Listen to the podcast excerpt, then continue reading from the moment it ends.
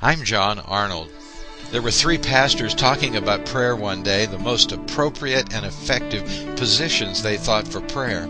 The first pastor said he felt that the key was holding your hands together and pointing them upward as a form of symbolic worship.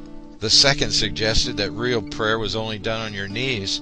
And the third man said that you had to f- pray flat on your face.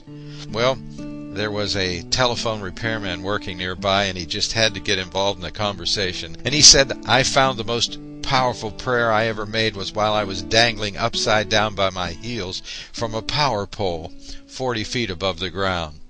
Well, it doesn't matter what position of prayer that you may have, the important thing is the condition of your heart. And James says, You have not because you ask not.